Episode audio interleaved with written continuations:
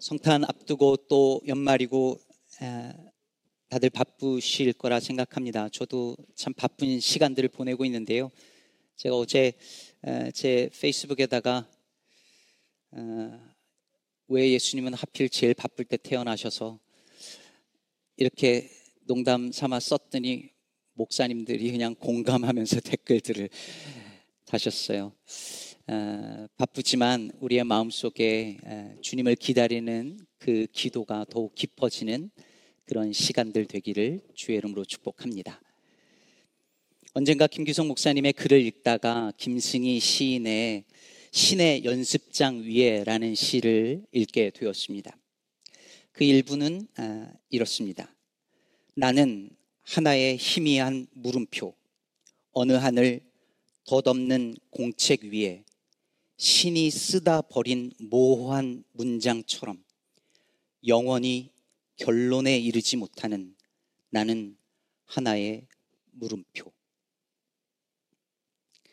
자기 존재 자체가 하나의 물음표라는 말이죠. 그것도 신이 연습장 위에 쓰다가 버린 것 같은 희미한 물음표 같다고 시인은 쓸쓸하게 자기 고백을 합니다. 김 목사님도 그러셨던 것처럼 이 시를 읽으면 딱 정말 욥을 떠올리게 됩니다. 욥이 고통할 때 욥은 그 존재 자체가 하나의 물음표가 되었습니다. 도무지 이유를 알 수 없는 그 까닭을 알 수 없는 그 고통 속에서 욥은 그 존재 자체로 하나의 물음표가 된 것이죠. 욥의 친구들은 그 물음표를 향하여서 나름의 대답을 하면서 마침표를 던지려 했습니다. 선한 사람은 복을 받고 죄 짓고 악한 사람은 벌을 받는 게 당연한 것이다. 그러므로 네가 당하는 고통은 그 고난은 분명히 너의 죄 때문이다. 그러므로 그 고통에서 벗어나려면 죄를 인정하고 회개하는 수밖에 없다. 네가 하나님께 그렇게 고백하면 하나님께서 너를 회복시키시고 심히 창대하게 할 것이다. 라는 대답 을 마침표를 찍어서 욥에게 던지고자 했던 것이 욥의 친구들이었다는 것. 그것이 우리가 지난 몇 주 동안 계속 살펴본 아, 바였습니다. 하지만 욥은 그 대답을 받아들일 수가 없었죠. 그들의 대답은 지금 욥이 겪고 있는 그 고통을 설명해낼 수, 설명할 수 있는 대답이 아니었으니까요. 아무리 생각해도 욥은 자신이 겪고 있는 이 고통이 자신이 뭔가 잘못을 해서 겪는 그 결과라고 생각할 수가 없었습니다. 그러니 죄 없는 자가 겪는 고난이라는 질문에 대해서 그 친구들의 충고는 결코 답이 될 수 없었습니다. 그러므로 이제 하나님이 답을 하셔야 할 차례입니다. 욥은 다른 누구도 아닌 하나님의 말씀을 듣고 싶어 했습니다. 하나님이 대답해 주셔야 했습니다. 그리고 드디어 아무리 찾아도 찾아볼 수 없었던 그 하나님께서 드디어 나타나십니다. 38장 1절에 보면 그때 여호와께서 폭풍우 가운데에서 요백에 말씀하여 이르시되 자 이제 하나님이 폭풍우 가운데 나타나셨습니다. 그러니 이제 답을 주셔야죠.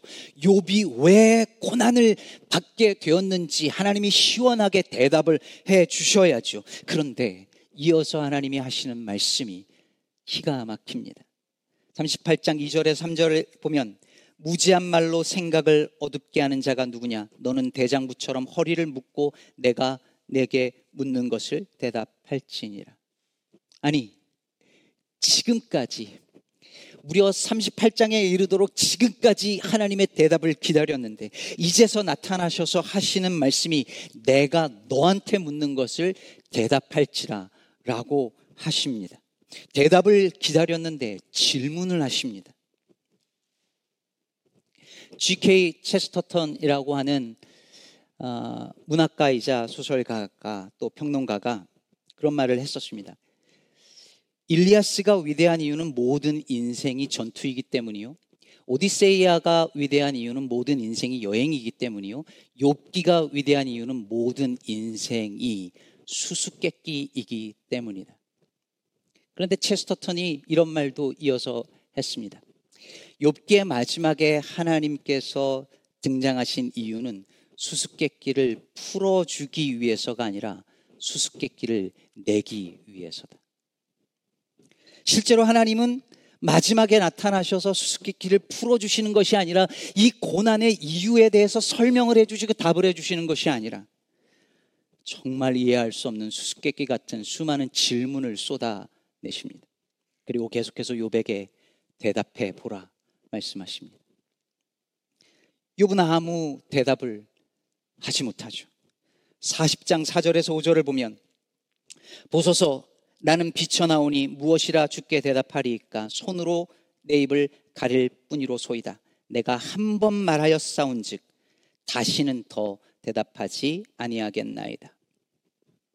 하나님의 그 많은 질문 중에 단 하나도 대답을 할 수 없으니 입을 가릴 수밖에 없는 겁니다. 그리고 마침내 오늘 본문인 욥기 42장 6절에서 욥은 이렇게 고백하기에 이릅니다. 그러므로 내가 스스로 거두어 드리고 티끌과 제 가운데에서 회개하나이다. 욥기를 저와 함께 계속 따라오신 분들은 이 부분에서 혼란스러울 수밖에 없습니다. 혼란스럽죠? 아닌 분들은 이때까지 설교 제대로 안 들으신 거예요. 너무 혼란스러운 거예요, 지금. 대체 하나님은 왜 욥이 고난받게 된 이유를 그 까닭을 알려주시지 않는 걸까요? 지금 이 마지막에 나타나셔서 하나님이 그걸 설명을 해주시면서 끝나야 욥기가 시원하게 끝났는데 왜 말씀하지 않으실까요? 이해가 안 되는 건 하나님만이 아닙니다. 욥도 마찬가지입니다. 그토록 당당하게 내가 하나님을 만나기만 하면 내가 무죄라는 것을 증명할 수 있을 것이라고 하나님을 당당하게 찾던 그 욥이 어떻게 이렇게 금세 입을 닫고 티끌과 재 가운데서 회개를 하느냐는 말입니다. 실제로 아우슈비츠의 욥이라고 불리던 엘리 위셀은 욥이 하나님께 계속 저항했어야 한다고 말하면서 욥기의 이 마지막 결말에 실망을 금치 못하기도 했습니다. 사실 많은 사람들이 욥기의 이 결말에 실망하거나 혼란스러워하거나 심지어 분노하기도 합니다. 여러분 잘 생각해 보세요. 지금까지 욥의 친구들의 논리가 뭐였습니까? 욥이 뭔가 잘못했으니 벌을 받는 것이고 회개하면 하나님이 회복시켜 주셔서 네 시작은 미약하였으나 내 나중은 심히 창대하게 될 것이라 이게 친구들의 논리였잖아요. 욥은 그게 아니라고 주장했고요. 그런데 욥기 마지막에 와서 욥이 정말로 회개를 했다고 지금 이 성경의 말 그대로 우리가 액면 그대로 본다면 욥이 그 친구들 말대로 뭔가를 잘못했던 걸까요? 그래서 지금 욥이 회개하고 있는 것일까요? 게다가 가장 이해할 수 없는 건 욥이 마지막에 받았다는 그 갑절의 복입니다. 하나님께서 욥에게 이전보다 더 많은 복 두 배의 복을 주셔서 아들 일곱, 딸 셋을 허락해 주십니다. 그러면 여러분 생각해 보세요. 회개했단 이야기가 나오고 그 다음에 하나님이 복을 주셨다는 이야기가 나오면 이거 친구들이 말한 논리대로 된 것 아니냐는 거예요. 회개하면 하나님이 복 주시겠다라고 말한 그 논리.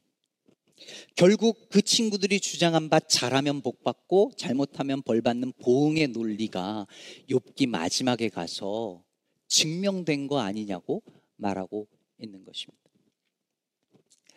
저도 이 욥기의 마지막 부분이 늘 고민이었는데요.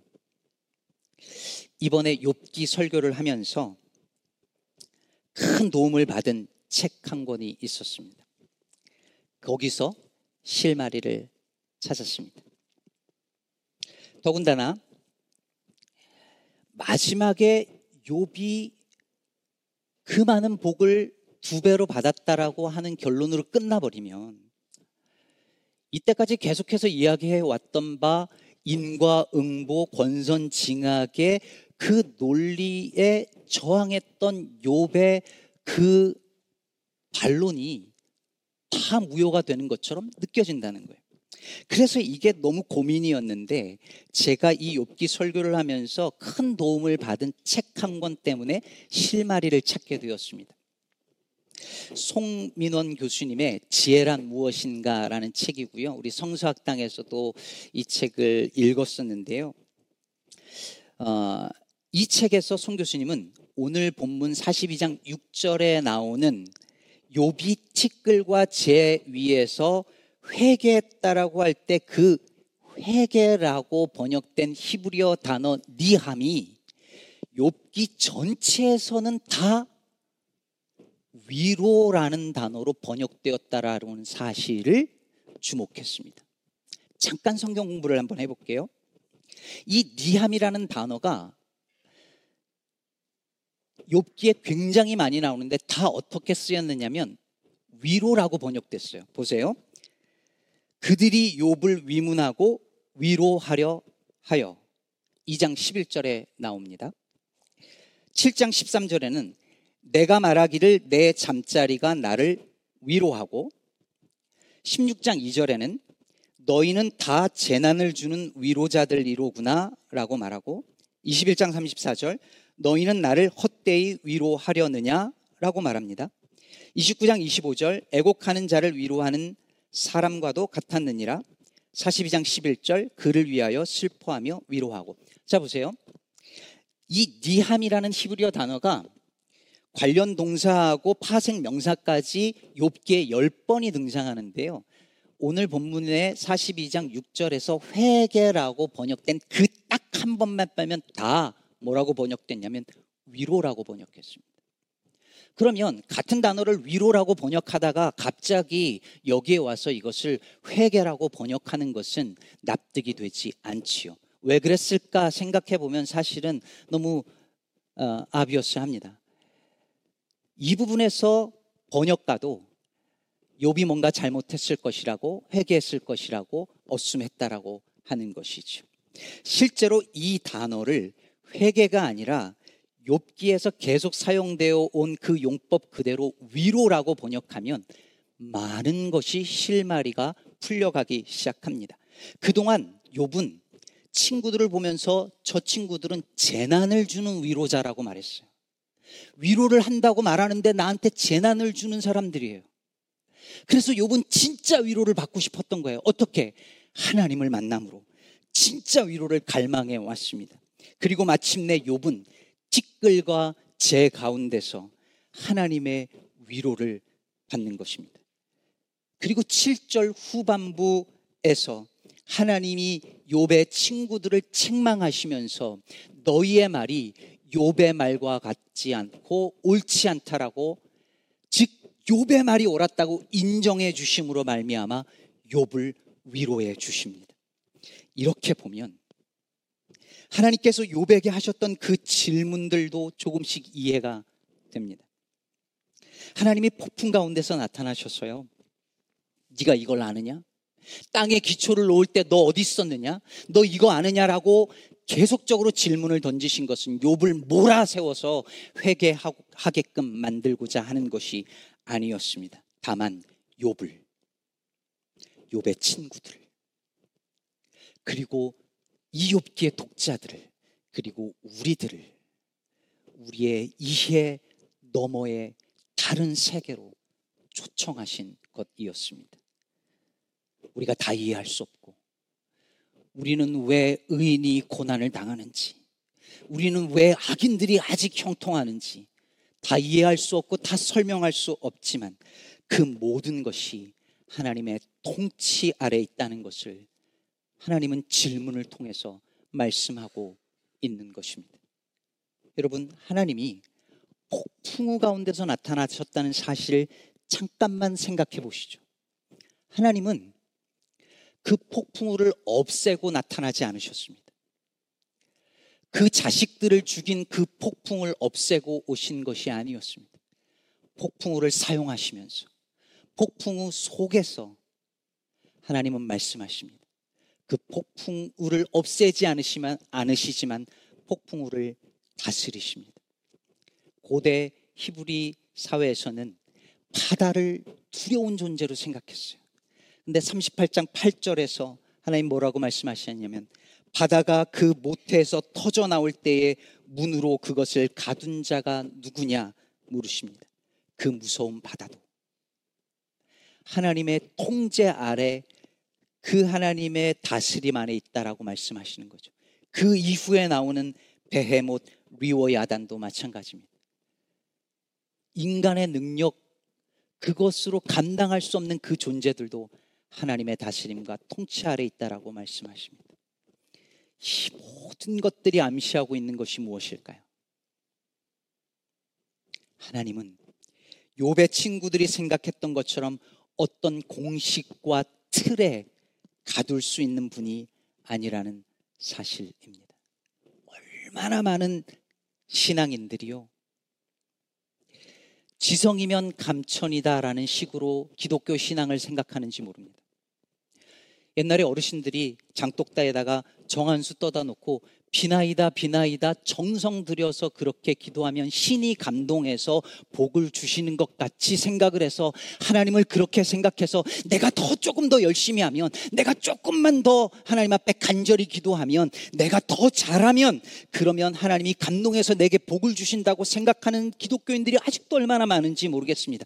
저 가정은 저렇게 새벽 기도 열심히 하더니 저렇게 교회일 봉사일 열심히 하더니 자식들이 복 받아서 저렇게 잘 되었다라고 생각하는 사람들이 얼마나 많습니까? 여전히 우리는 뭔가를 잘하면 하나님이 복을 주시고 잘못하면 벌을 받는 것처럼 그래서 아니라고 생각하지만 병이 들거나 뭔가 실패하고 나면 내가 뭘 잘못했나? 그래서 하나님이 나를 벌 주시나? 라고 생각하고 있다라고 하는 것이죠. 나는 안 그렇게 생각한다고요?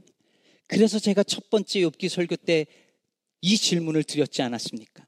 나는 과연 까닭 없이 하나님을 사랑하고 섬길 수 있는가? 내가 하나님을 섬긴 그 대가가 하나도 돌아오지 않아도 내가 하나님을 사랑한 그 결과가 유익으로 하나도 돌아오지 않는다 할지라도 나는 아무 까닭 없이 하나님을 사랑하고 섬길 수 있는가? 욥긴 그걸 묻고 있습니다. 사탄은 그럴 수 없다고 말하고 욥은 그럴 수 있다고 믿었고 그것을 끝내 증명합니다. 그리고 하나님은 하나님을 변호, 변호하려던 친구들에게 너희들이 틀렸다 하고 책망하시고 하나님을 향하여 따지던 욥에게 네가 옳다라고 말씀해 주심으로 위로하십니다. 저는 이, 이 대목에서 요백의 위로자가 한 명 더 있다고 생각을 했습니다. 욥기 2장에 보면 욥이 소유물을 다 잃어버리고요. 자식들 다 죽고요. 온몸에 종기가 나서 그릇 조각으로 온몸을 긁을 때에 옆에 욥의 아내가 와서 뭐라고 그랬죠? 뭐라고 합니까? 하나님을 저주하고 죽으라 합니다. 그래서 욥의 아내는 그동안 악처 중에 악처로 알려져 왔습니다. 칼뱅은 뭐라고 했냐면 이 욥의 아내를 향하여서 사탄의 도구라고까지 말을 했습니다. 하지만 여러분, 우리가 욥의 아내를 그렇게 쉽게 비난할 수 있을까요?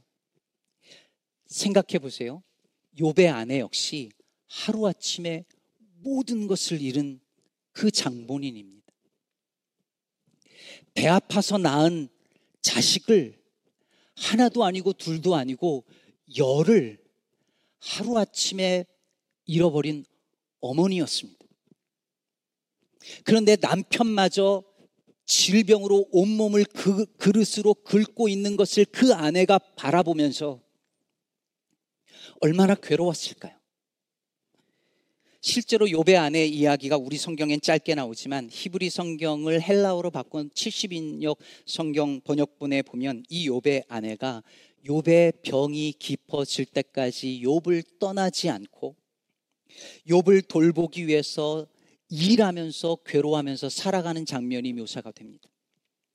자신도 너무 괴롭지만 자식을 잃어버린 어미의 심정으로 살아가고 있지만 남편의 그 말할 수 없는 참혹한 고통을 보는 것이 너무 괴로워서 이제 제발 그만 하나님께 뭐라고 따져보기라도 하고 죽으라고 그렇게 하고 죽는 게 차라리 낫지 않겠느냐고 항의라도 하고 죽으라고 하는 그 말을 던진 이 욥의 아내가 그렇게 잘못한 것이었을까요? 이게 과연 그렇게 비난받을 일이었을까요? 제가요, 담임 목회 초기에 교회에서 주일날 너무 힘든 일이 있어서 집에 이렇게 오면은 아내가 무슨 일이냐고 물어봅니다. 제 얼굴 표정 보면 딱 아는 거죠. 그래서 제가 하, 이래저래 장로님들이 어땠고 뭐 어느 집사님이 그랬고 어디 가서 하소연을 못하니까 아내한테 이렇게 털어놓 면 아내가 저를 보고 아니 목사가 돼가지고 그런 일 가지고 서운해하면 어떡하냐 기도하면서 더 장로님들 집사님들 사랑으로 섬겨야지라고 한 번도 그렇게 말을 한 적이 없어요.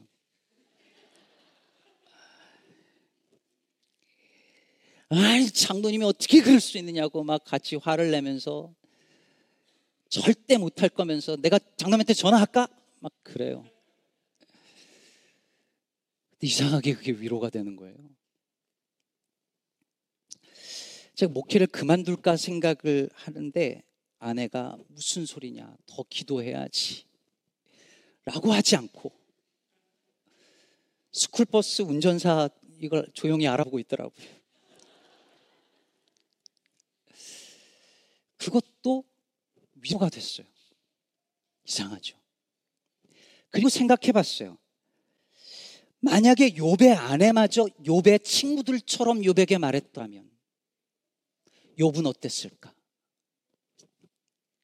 그녀마저 욥에게 바른 말을 하면서 당신이 뭔가 잘못한 거 아니야? 공의로우신 하나님이 그럴 리가 없지. 생각해봐. 회개해야 돼. 라고 말했다면 욥은 정말로 죽어버리고 싶었을지도 모릅니다. 그러나 오히려 죽더라도 하나님께 따져보고 죽으라고 했을 때 저는 그 말이 욥에게 오히려 위로가 되었을 것 같습니다. 실제로 욥은 그 후부터 하나님께 바로 욥의 아내가 그렇게 말하고 난 다음부터 자신의 생일을 저주하고 하나님께 따지는 일을 시작합니다. 그래서일까요? 욥기 마지막에 욥이 갑절의 복을 받았다라고 하는 장면에서 욥이 새로운 자녀를 얻었다라고 하는 이야기는 나오지만 욥이 새로운 아내를 얻었다는 이야기는 나오지 않습니다. 욥의 욥의 아내가 도망가지 않고 욥의 곁을 지켰다라고 짐작할 수 있는 대목인 것이죠. 그래서 윌리엄 블레이크라고 하는 욥의 이야기를 그림으로 그려서 유명해진 화가가 이 장면을 이렇게 그렸습니다. 그림을 잠깐 보시면 저렇게 하나님이 욥을 위로하시고 복 주시는데 욥의 친구들은 책망을 받아요. 그런데 욥의 곁에 누가 있습니까? 욥의 아내가 있습니다. 욥의 아내도 하나님의 위로를 함께 받습니다.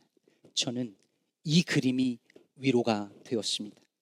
욥만 아니라 욥만큼 힘들었을 욥의 아내도 위로를 받는다는 사실이 위로가 되었습니다.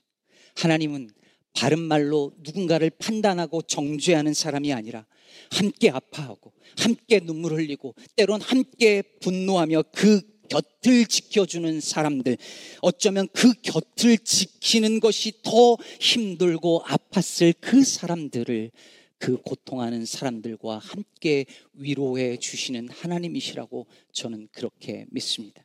저는 오랫동안 욥기의 마지막 결론이 마음에 들지 않았습니다. 지금도 다 이해가 되는 것은 아닙니다. 자식들이 죽고 다른 자식들이 생긴다고 해서 그들이 죽은 자식들을 대신할 수 있는 건 아니잖아요. 이런다고 그 힘든 고난에 대해서 보상받을 수 있는, 있는 건 아니잖아요.